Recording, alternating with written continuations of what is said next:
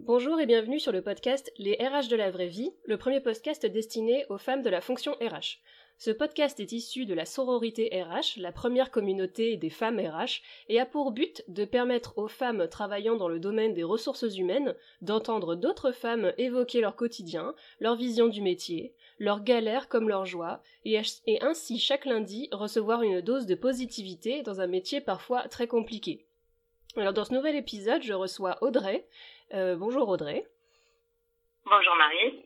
Et je t'invite tout de suite à te présenter en quelques mots pour que les auditrices sachent un peu plus qui tu es et d'où tu viens et ce que tu as envie de nous transmettre. Je te laisse la parole. Alors bonjour à toutes. Déjà merci Marie de t'intéresser à mon petit cas parmi tant d'autres. Donc j'ai 29 ans, je vis depuis maintenant 2 ans en Guadeloupe. Donc ça s'inscrit dans un choix de qualité de vie, puisqu'à la base je viens du nord de la France et petit à petit, durant mon cursus scolaire, universitaire, petit à petit je suis descendue dans le sud de la France jusqu'à bouger jusqu'en Guadeloupe. C'était aussi une facilité parce que mon compagnon travaille dans la santé et on sait qu'ici il manque de personnel de santé, donc c'était aussi une sécurité à ce niveau-là. D'accord, donc c'est pour des raisons personnelles, tu as suivi ton conjoint en Guadeloupe. Oui, et puis comme moi déjà je voulais, j'ai fait mes études dans le Nord, puis je suis descendue à Lyon, puis à Montélimar, puis à Montpellier. Ça s'inscrivait aussi dans une suite logique, donc et c'est sûr que pour moi c'était une opportunité supplémentaire. Mais actuellement, je suis en recherche d'emploi. D'accord. Et ça fait, excuse-moi si tu l'as déjà dit, ça fait combien de temps que tu vis en Guadeloupe ? Ça fait 2 ans, 2 ans maintenant. 2 ans. Et donc quand tu es arrivée, tu étais du coup sans emploi. Tu as eu l'occasion d'exercer déjà en Guadeloupe ou pas encore ? Oui, alors en fait, quand on a décidé d'aller en Guadeloupe, j'ai préparé cela, c'est-à-dire que j'ai accepté que des CDD, de l'intérim avant de partir. Mmh. Et puis comme ça, j'étais assez libre de partir. Donc forcément, j'ai eu quelques mois de chômage au début. Puis ensuite, j'ai trouvé, un travail. J'ai réussi à m'intégrer assez rapidement en Guadeloupe. Mais c'est vrai que c'est quand même la recherche d'emploi est quand même totalement différente. De l'Hexagone, on va dire, parce qu'en fait, il n'y a pas beaucoup d'offres d'emploi. Si on va sur les sites d'offres d'emploi classiques, il y en a quand même sur Pôle Emploi, mais sinon ici, ça marche beaucoup par le bouche à oreille. Mm-hmm. Étant donné que c'est une île, forcément, beaucoup de personnes se connaissent, se côtoient, et ça marche beaucoup au bouche à oreille. Donc, il faut quelques mois. S'intégrer vraiment dans la société guadeloupéenne pour avoir quelques contacts, pour tomber au bon endroit au bon moment, transmettre le CV à la bonne personne. Et puis ensuite, on arrive assez rapidement à avoir une opportunité si on ne reste pas dans son coin enfermé avec des méthodes classiques de recherche d'emploi. Quoi. D'accord. Et donc vous êtes parti pour y rester donc en Guadeloupe, vous avez pour l'instant pas de souhait de revenir en métropole, c'est pour t'y installer à long terme ? Oui, pour le moment, c'est pour s'y installer à long terme. Forcément, ça dépendra aussi du travail, parce que depuis le confinement et ensuite toujours la période Covid, c'est ce qui fait aussi que les entreprises recrutent peu en ce moment. Donc ça dépendra aussi de la suite. Si à un moment donné, je ne trouve toujours pas de travail et je n'ai plus de droit chômage, forcément, on devra rentrer, mais à la base, c'est prévu qu'on reste sur du long terme. On ne dit pas qu'on y restera toute notre vie, mais tant qu'on s'y sent bien, on y reste, quoi. D'accord. Donc pour l'instant vous êtes heureux d'y être et donc tu espères pouvoir y rester en trouvant donc un emploi sur place. Voilà, c'est ça. Et pourquoi les RH ? Comment t'es arrivée dans ce domaine-là ? Pourquoi tu cherches aujourd'hui à rester du coup dans ce domaine-là puisque tu cherches un emploi dans le domaine des RH, si j'ai bien compris ? Comment c'est quoi ton vécu du coup dans la fonction, que ce soit en France ou pas? Alors en fait j'ai fait des études de droit, j'ai un master en droit et au fur et à mesure des études on se spécialise et c'est à ce moment-là que j'ai découvert le droit du travail, les relations individuelles et collectives de travail et c'est là que j'ai découvert mon appétence vraiment pour les ressources humaines. Et j'ai eu du coup le bon sens, on va dire, de me dire que c'est quand même un domaine pratique et que je ne pouvais pas rester dans la théorie universitaire. Du coup, j'ai décidé de terminer mes études par un Master 2 en alternance dans les ressources humaines. D'accord. Pour compléter le cursus droit du travail, quoi. D'accord, donc RH orienté, droit du travail, ok, très bien. Et qu'est-ce que tu as... Voilà, c'est ça. Et ensuite, après ce master, du coup ? Ensuite, j'ai fait quand même du coup un an en alternance. Donc à l'époque, j'étais à Montélimar. Enfin, je faisais mes études à Lyon et j'avais mon entreprise à Montélimar.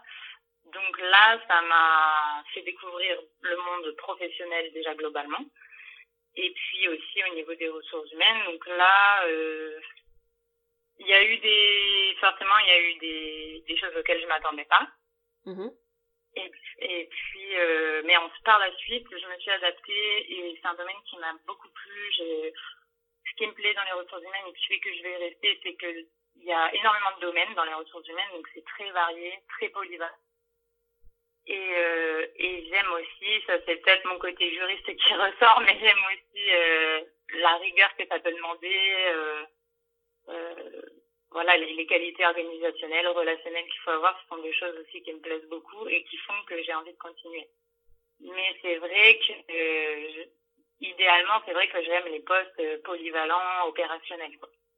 D'accord, c'est les postes que tu as exercés quand tu as fait cette année en alternance, après tu as eu l'occasion d'exercer sur d'autres postes ou après tu es partie en Guadeloupe ?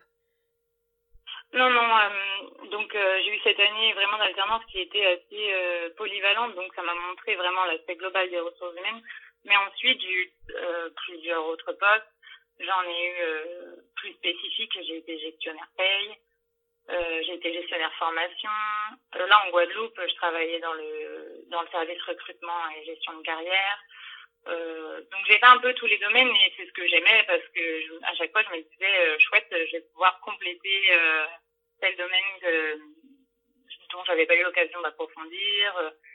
Donc, mais après, c'est vrai que je préfère les postes à la limite dans une PME polyvalent et au contact des salariés directement, mais je sais aussi que c'est quelque chose qui se perd et qu'on a tendance on externalise pas mal de pôles des ressources humaines, mmh. Je trouve désormais. Et pourquoi du coup dans cet environnement de PME, pourquoi ces postes généralistes, qu'est-ce qui fait que tu as un attrait pour ces types de postes-là? Alors, j'aime bien avoir déjà un quotidien varié, faire un peu tout, tous les jours, pas forcément faire que de la paye, que de la formation. Donc déjà pour, voilà, après il y a des gens qui sont passionnés par tel domaine, mais moi c'est vrai que je préfère ne pas me lasser et avoir une diversité de tâches à la journée. Et puis aussi, ce que j'aime, c'est vraiment être sur le terrain avec les salariés, le contact. J'aime vraiment beaucoup le relationnel.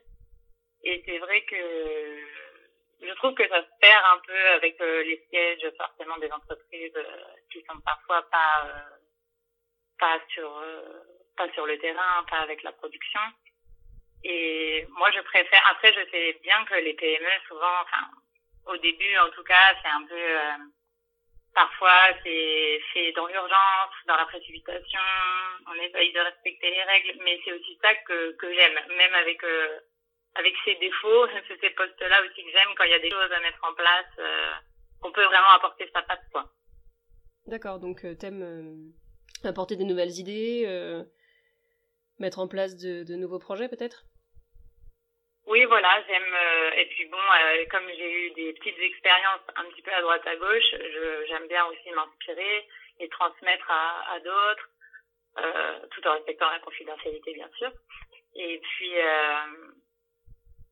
c'est vrai que c'est un petit défi personnel quand on arrive dans un poste où il y a des choses à faire. C'est quand même un petit défi personnel.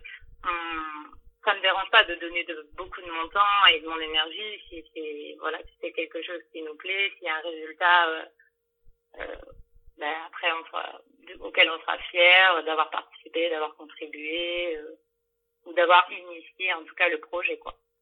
D'accord. Est-ce que pour ça, il faut que l'entreprise dans laquelle tu évolues ait justement un projet, un secteur d'activité en lequel tu crois, ou un projet dans lequel tu crois, ou alors tu vas pouvoir assez facilement te couler dans le projet de l'entreprise que tu intègres? Est-ce que c'est aussi un critère de recherche, le secteur d'activité ou le type d'entreprise en question? Ou est-ce que tu as fait un peu de tout et t'as pas vraiment de préférence? Ça va dépendre de l'impact de mon poste vraiment dans l'entreprise. Si je suis, entre guillemets, une simple technicienne ou si vraiment je peux influer. J'ai quand même du mal quand c'est pas trop dans mes valeurs. Après, actuellement, je suis en recherche d'emploi et je me doute qu'au bout d'un moment, on prend un travail parce qu'il faut travailler aussi. Faut pas se leurrer non plus, mais dans la mesure du possible, jusqu'au bout, j'essaierai quand même d'être dans un secteur qui respecte mes valeurs. J'ai déjà travaillé au contact des facteurs, par exemple, et c'est un milieu que j'ai beaucoup apprécié. Je trouve qu'on peut s'identifier aussi facilement. En fait, on a tous des amis de nos parents ou de nos amis, de ce milieu dont on fait quasiment tous partie, milieu modeste. Et moi, j'aime ça. J'ai fait aussi du coup des relations sociales quand j'y ai travaillé. Je trouve ça très intéressant, même si avec la politique actuelle, ça peut être difficile. Oui, non, mais surtout dans les ressources humaines. Je vois ce que tu veux dire. J'ai eu moi-même une expérience où où mes collaborateurs étaient donc les éboueurs de la partie, enfin du territoire où j'étais. Et je trouvais ça assez intéressant au final de comprendre ce métier et de voir un peu comment ces collaborateurs étaient leur quotidien vraiment, parce que c'est un métier qu'on voit dans la rue, je pense que ça m'a fait penser un peu comme aux facteurs, un métier qu'on voit tous les jours, mais qu'on connaît finalement assez mal, on connaît pas forcément leur quotidien, leur questionnement, et c'était, dans ce poste-là, je me souviens que c'était ça qui m'avait un peu intéressée aussi, c'était de comprendre comment ils vivaient et comment leur journée de travail se découpait, et puis comment pouvoir les accompagner au mieux en fonction de leurs préoccupations spécifiques. Donc je vois ce que tu veux dire. Oui, c'est exactement ça. C'est le fait qu'on le côtoie tous les jours, mais on se doute pas tout ce qu'il y a derrière. Nous, on voit que entre guillemets, le bon côté du facteur, il est tranquille tout seul sur la route, et en fait, il y a plein de problématiques derrière. Et c'était vraiment intéressant. Oui, donc ce qui va te plaire, c'est ce côté vraiment accompagnement du salarié pour l'épauler peut-être ou. Pour te sentir, te sentir utile. Oui, voilà, c'est ça, dans la mesure du possible. Après, c'est sûr que dans les postes de ressources humaines, il faut quand même avoir un contrôle de soi et pas tomber trop dans l'empathie non plus. Mais c'est vrai qu'après, au fond de soi, t'es quand même plus fort à certains moments, quoi. Quel serait le risque de tomber dans trop d'empathie, comme tu dis ? Après, je sais pas, mais on peut être... être amené à travailler dans des entreprises pour certaines missions, et notamment des missions qui amènent à établir des plans sociaux, des choses comme ça. Et je pense que si l'empathie est là, c'est beaucoup plus difficile d'être objectif. Tu penses que c'est possible de travailler dans ce métier-là et de réussir à réfréner justement ce côté empathique ? Je pense qu'il est toujours là, mais je pense qu'après on peut essayer de l'adjoindre à des critères objectifs quand on n'a vraiment pas le choix de toute façon. T'as été confrontée toi à cette situation-là qui a fait que t'as dû un peu mettre dans la balance à la fois ton empathie comme tu dis et puis ces critères-là ? Ou c'est quelque chose que tu imagines si tu étais confrontée ? Oui, non. J'ai pas du tout été confrontée, et s'il y avait un poste de ce style, je sais pas non plus si je l'accepterais. Donc. Et si tu étais dans un poste et que si dans ta recherche d'emploi, on te proposait un poste ou une partie du poste et justement de gérer les relations sociales et de gérer un plan social, tu penses que ce serait quelque chose qui pourrait te freiner pour accepter ce poste-là ? Oui, je pense. Enfin, en tout cas, encore une fois, ça va dépendre de... si l'entreprise agit et que ça correspond à mes valeurs ou non, quoi. Et justement, quelles sont ces valeurs-là? Est-ce que tu as mis des mots sur les valeurs qui te portent dans ton métier? C'est quelque chose qui m'a plu dans les ressources humaines, c'est le fait que c'est très stratégique. Mmh. Et ça a un énorme impact sur l'entreprise et sur l'économie de l'entreprise. Donc ça, c'est un fait et c'est aussi ce qui me plaît. Mais c'est vrai que l'économie, les finances de l'entreprise, du coup, elle dicte complètement la politique de l'entreprise. Et parfois, j'ai du mal avec le fait qu'on puisse faire passer les finances avant l'humain. Mmh. Et si telle entreprise ou tel secteur... je sens que c'est abusif, mais selon moi, pas légalement parlant, c'est sûr que je n'irai pas, ça c'est sûr et certain. Et comment tu sens, avant d'arriver du coup, est-ce que c'est des choses que tu sens dans les entretiens ou que tu as déjà senti avant d'arriver en entreprise, ou c'est plutôt que une fois que t'es arrivé, ça te tombe un peu dessus, comment t'as des astuces pour percevoir un petit peu ce type de politique avant d'arriver? Ou pas, peut-être que c'est... Alors, si c'était dans le cadre de ma recherche d'emploi, je pense que je fais toujours des recherches sur l'entreprise, donc je pense que je le verrai, je pourrais peut-être le voir.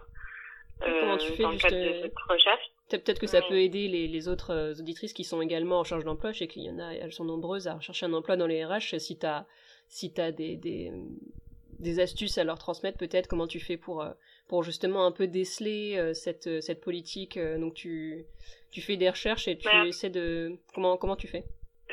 Alors après, j'ai pas d'astuces particulières, je fais des recherches sur l'entreprise, mais pas que des recherches sur leur site, des choses comme ça, je vais regarder en dehors et aussi dans l'actualité. Mmh. L'actualité régionale, si c'est une petite entreprise. Mais après,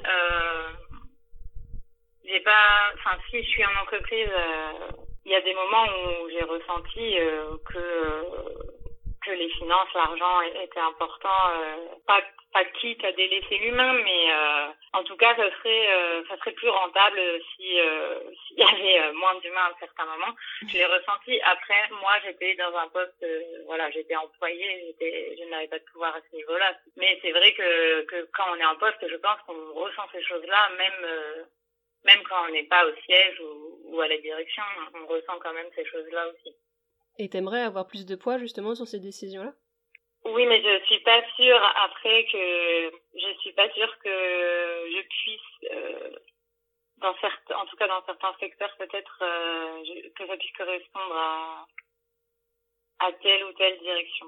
J'espère qu'il y en a des plus humaines que d'autres. Même j'ai déjà eu des entretiens, même en France hexagonale, où on ressent surtout peut-être une start-up qui démarre, où on te dit déjà que toi, si un jour tu as besoin de quitter plutôt pour ça, c'est hors de question, et on te dit ça déjà à l'entretien, tu te dis mais...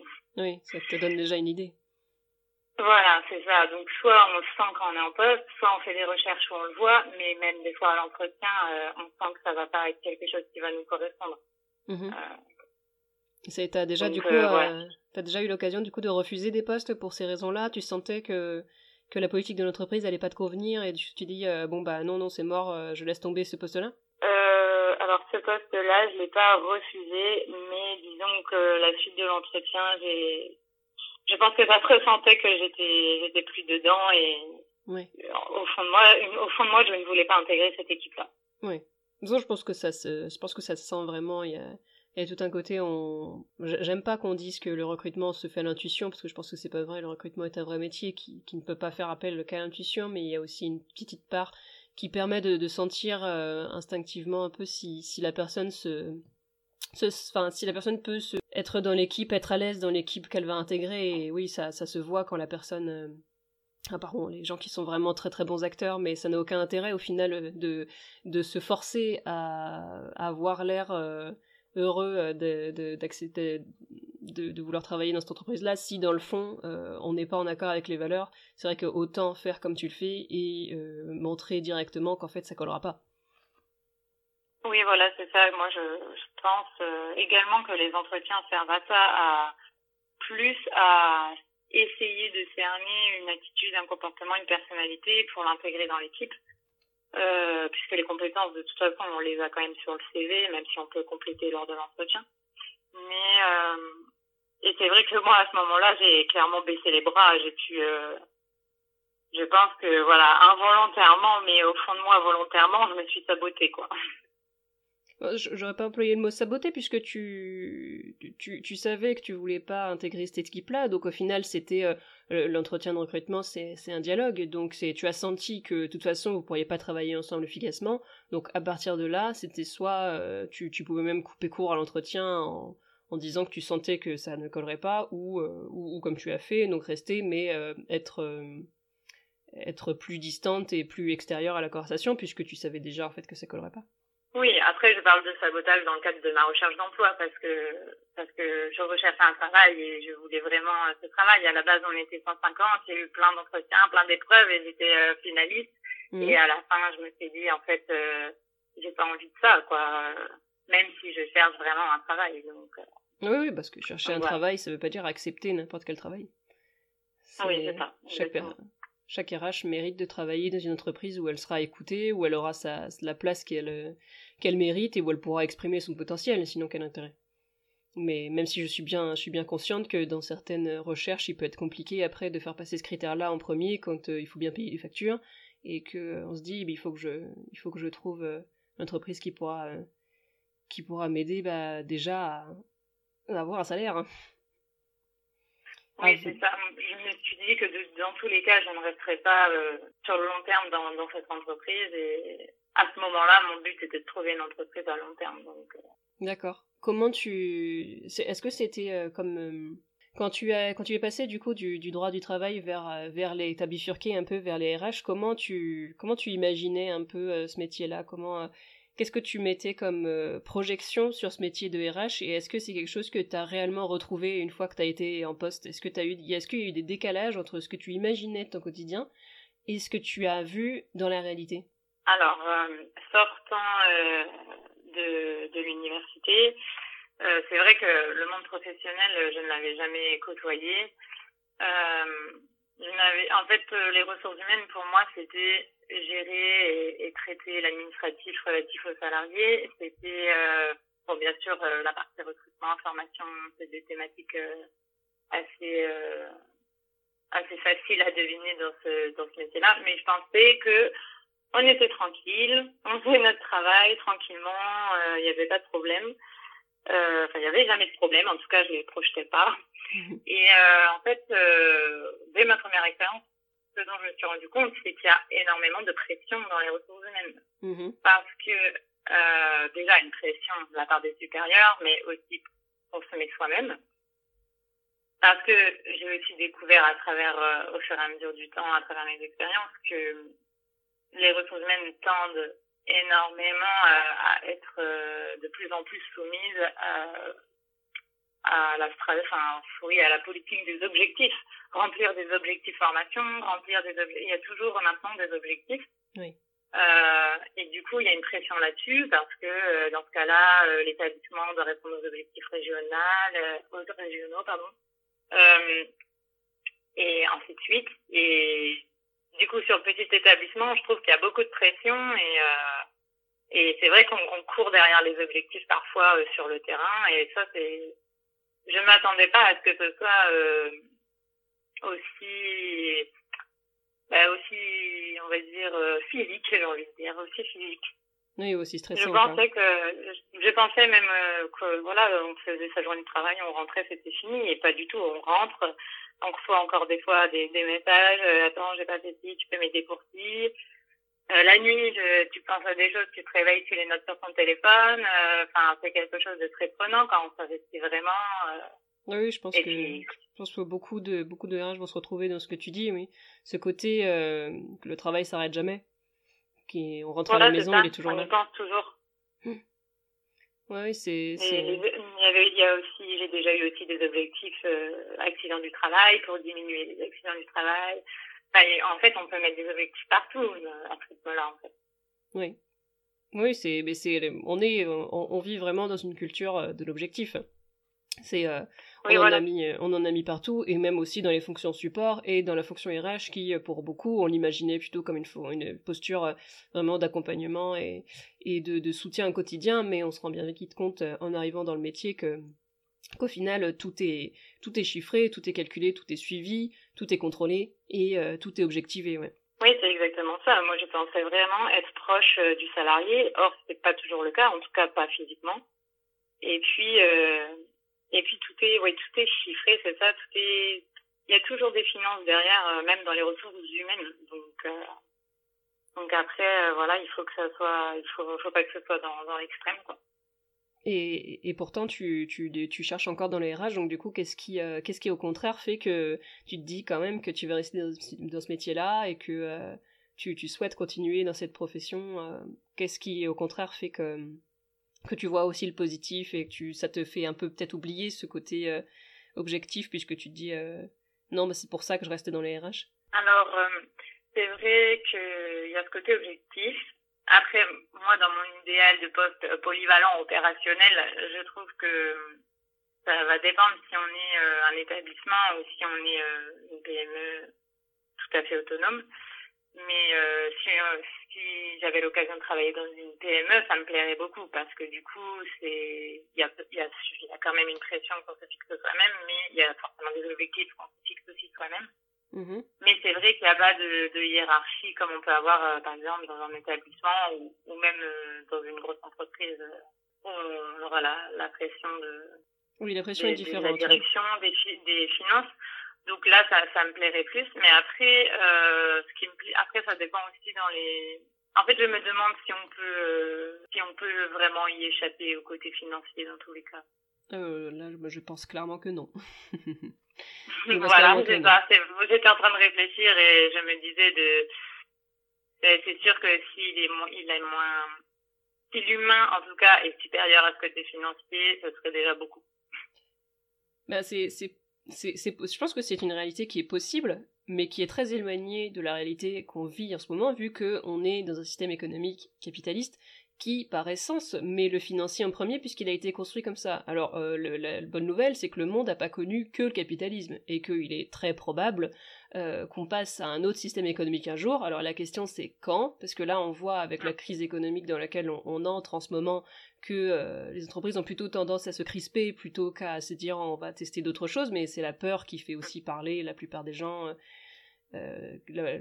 La plupart du temps, on s'exprime d'abord par la peur, puisque c'est l'incertitude quant à l'avenir, donc c'est assez compréhensible.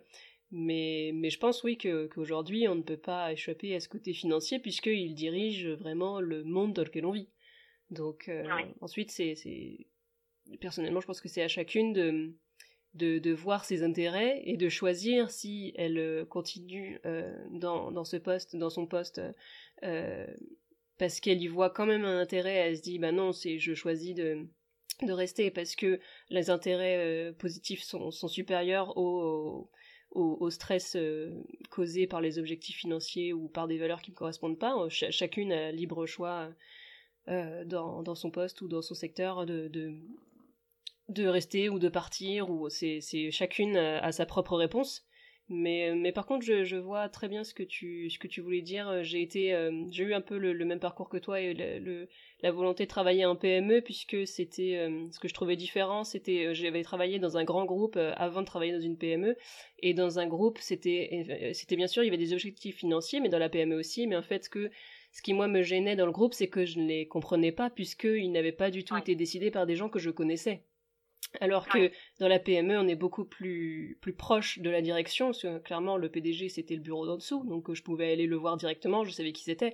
Le grand groupe dans lequel je travaillais, je ne connaissais pas le PDG, et surtout, lui ne savait pas qui j'étais, puisque moi, j'étais qu'un petit rouage d'une énorme machine, et moi, c'était ça qui me pesait. Alors, je sais pas si toi, c'est comme ça que tu l'exprimerais aussi, mais moi, c'était... Oui. C'était ça qui me pesait, c'était en fait de pas connaître ma hiérarchie, de pas avoir de poids et d'avoir l'impression d'être invisible, d'être juste un petit rouage d'une immense machine. Alors ça convient à plein d'autres gens, parce que chacune a sa façon de voir les choses. Mais moi en PME, je me suis sentie plus à l'aise parce que je pouvais participer, alors j'avais pas forcément de mot à dire, mais je pouvais au moins comprendre les décisions qui étaient prises un peu plus parce que j'avais la possibilité d'échanger avec les décisionnaires directement. Oui, c'est ça, j'ai eu aussi cette opportunité-là où on est au courant des décisions qui sont prises, on comprend la stratégie, donc forcément c'est plus facile à accepter, alors qu'un grand groupe, c'est pas concret, on se dit mais pourquoi, il n'y a pas moyen de faire autrement, peut-être que non, mais en tout cas on ne le sait pas et on n'est pas au courant de ça. Et c'est vrai que on a du mal à faire appliquer une politique qu'on comprend pas déjà, ça c'est sûr. Mmh. Bah, il serait intéressant d'avoir peut-être comme participante au podcast une RH qui travaille dans un grand groupe pour justement qu'elle nous donne elle son ressenti et pourquoi elle a choisi de travailler dans une grosse structure, ça pourrait être intéressant. Je lance un appel. Ouais. Et donc, comment on en a parlé un petit peu tout à l'heure, mais comment tu vis cette recherche d'emploi qui est spécifiquement en Guadeloupe, parce que donc tu l'as évoqué, c'est une recherche qui est différente de la recherche en métropole. Comment tu parlais du fait que c'était une recherche qui était beaucoup par réseau? Oui, ça fonctionne beaucoup par réseau, plutôt par réseau physique. Hein. Physique. Plutôt physique, même si alors en Guadeloupe justement c'est beaucoup de PME. Mmh. Mais du coup les fonctions RH sont externalisées souvent. Elles sont pas sur place dans les entreprises. Voilà, il y a des consultants en recrutement, il y a les cabinets comptables qui font la paye, des choses comme ça. Et puis donc il y a quand même des grosses entreprises, il y en a quelques-unes quand même, mais il y a aussi cette particularité là. Donc c'est vrai que les grosses entreprises elles peuvent fonctionner sur les réseaux sociaux également, mais c'est vrai que d'avoir des contacts et un réseau sur place physique, c'est des opportunités supplémentaires. Ça c'est certain. Mmh. Après comme particularité, forcément, en cette période, avec la Covid, la particularité actuelle, c'est que ça recrute peu. Enfin, en tout cas, dans le domaine RH. Mm-hmm. Je pense qu'il faut davantage tomber au bon endroit au bon moment. Yes. Et puis, la petite particularité aussi, c'est que dans certains secteurs, il sera vivement conseillé de parler créole. Ah oui. Oui, parce que il y a certains secteurs où les employés, justement, si on est proche des employés et ils parlent énormément créole, pour pas que ça crée de hiatus, c'est vivement conseillé de parler créole. Mais pour tu le parles ? Non. Mais du coup, tu penses que c'est un possible handicap dans ta recherche ? Non, parce que c'est pas la majorité des entreprises qui vont avoir cette demande. Mais c'est vrai que les CV, quand j'ai travaillé dans le service recrutement précédemment en Guadeloupe, quand on reçoit des CV, c'est forcément mentionné. Les gens mentionnent tous qu'ils parlent créole couramment, etc. Donc ça aide quand même.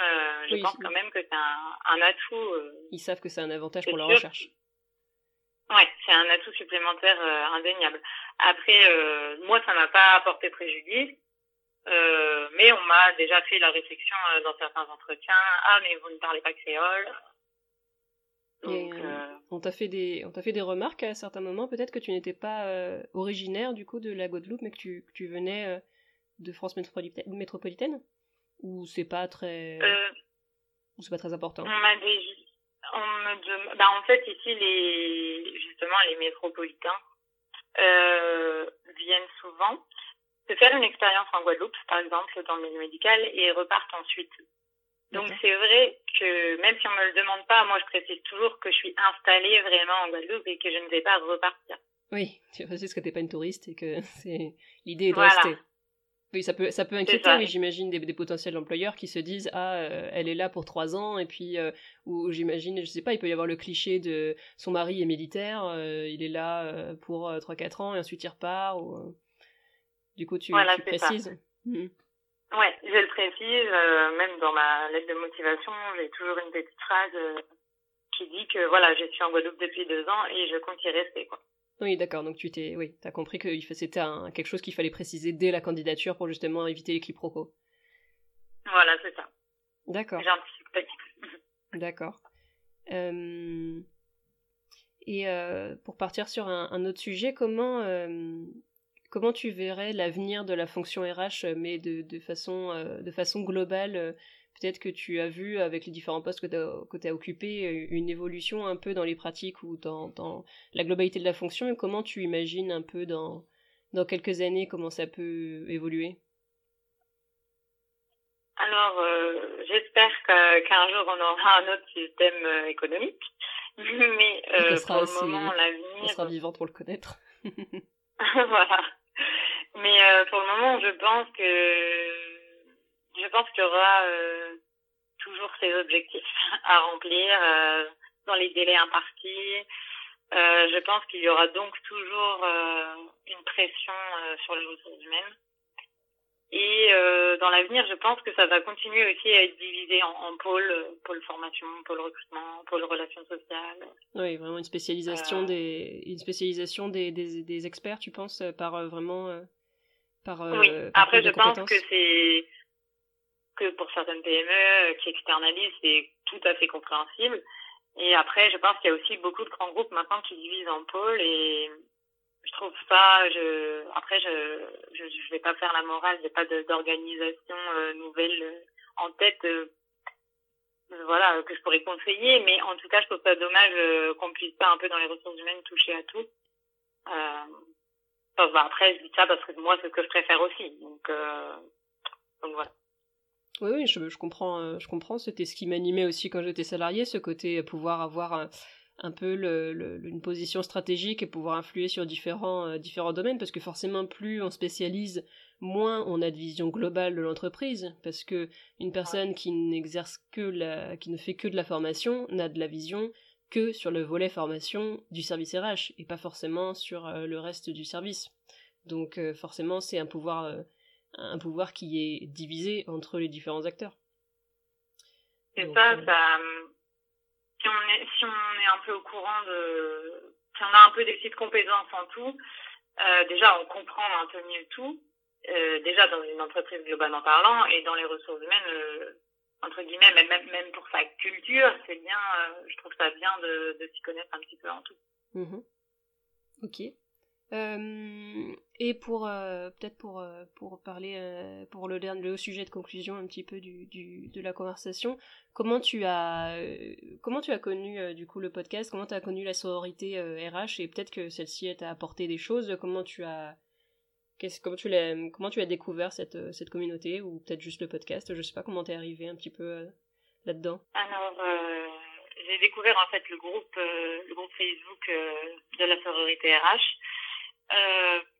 Par le biais de Facebook et ses suggestions, parce qu'en fait je suis déjà d'autres groupes RH et je suis aussi des groupes ou des pages sur la représentation de la femme, que ce soit en entreprise ou dans la société, et du coup je pense que Facebook a fait le lien et m'a proposé le groupe La Sororité RH, donc je suis allée voir et ça m'a intéressée justement de lier les deux. J'ai pas cherché ça, je n'y ai pas du tout pensé, mais c'est vrai que la représentation des femmes dans l'encadrement, je trouve ça important, et puis en plus ça me concerne directement. Bah oui, tu étais clairement la cible, ouais. Ça c'est sûr. Et puis oui, bah c'était. Oui, vas-y. Oui, et puis en plus, j'ai trouvé vraiment concrètement le groupe super intéressant, parce que moi, surtout au début de ma vie professionnelle, parfois on se sent seul, on n'ose pas demander des choses, on n'ose pas demander des trames, des choses, des outils. Et quand j'ai vu ce groupe-là, je me suis dit, mais pourquoi je l'ai pas découvert avant, parce qu'ils m'auraient aidé, ils m'auraient rassuré aussi. Ne serait-ce que psychologiquement, être rassurée, savoir qu'on a, à la maison, j'ai un groupe qui pourrait m'aider. Je trouve ça vraiment, vraiment utile. Et puis aussi, parler aussi d'être une femme manager, une femme dans l'encadrement, que ce soit dans les RH ou de manière générale. Je trouve ça important qu'on en parle, parce que je pense aussi que ça joue dans les relations, dans la direction. Oui, bah c'est ça, libérer la parole des femmes qui sont en plus dans la fonction RH, qui est une fonction très féminisée. Je trouvais ça particulièrement aberrant qu'on n'ait pas une parole des femmes qui soit libérée dans une fonction féminisée. Donc c'était totalement le but de cette communauté. Et est-ce que t'as des idées qui te sont venues pour développer la communauté? Je sais pas, peut-être un nouveau projet que je pourrais lancer qui pourrait aider les femmes RH, qui pourrait t'aider toi. Est-ce que t'as des fois des choses qui te sont venues, te dire tiens, ça pourrait être intéressant de proposer aussi telle ou telle chose? Alors j'ai réfléchi et en fait j'ai vraiment rejoint l'idée de Patricia. Oui. J'ai vraiment je trouve vraiment que par exemple forme de webinar comme elle le proposait. Oui. Le proposait peut-être. C'est vrai que ça peut être bien qu'on puisse proposer alors quand c'est possible, parce que des fois on a des questions très pratiques qui demandent forcément une solution concrète et directe. Mmh. Mais quand c'est possible, quand on a des questions beaucoup plus profondes, entre guillemets, c'est vrai qu'on puisse y réfléchir ensemble, et ça permet aussi à la personne qui a cette interrogation-là d'avoir une réflexion en elle. Et je pense que ça peut être intéressant là-dessus d'avoir un débat ou de partager. Et puis en plus, ça participe aussi à l'évolution des pensées. Donc moi, je trouverais ça intéressant qu'on puisse avoir ce partage-là sous cette forme-là. Mmh. Donc pour rappel, pour celles qui n'avaient pas forcément écouté l'épisode 1, Patricia proposait, donc c'était la participante au premier épisode du podcast, elle proposait des exercices de co-développement afin qu'un petit groupe de femmes puissent s'entraider les unes les autres à répondre à une problématique concrète. Donc ce à quoi j'avais répondu que c'était une excellente idée. Je pense d'ailleurs faire dans les prochaines semaines un petit test pour voir un peu comment ça pourrait se mettre en place. Donc restez sur les réseaux, j'aurai l'occasion d'en reparler.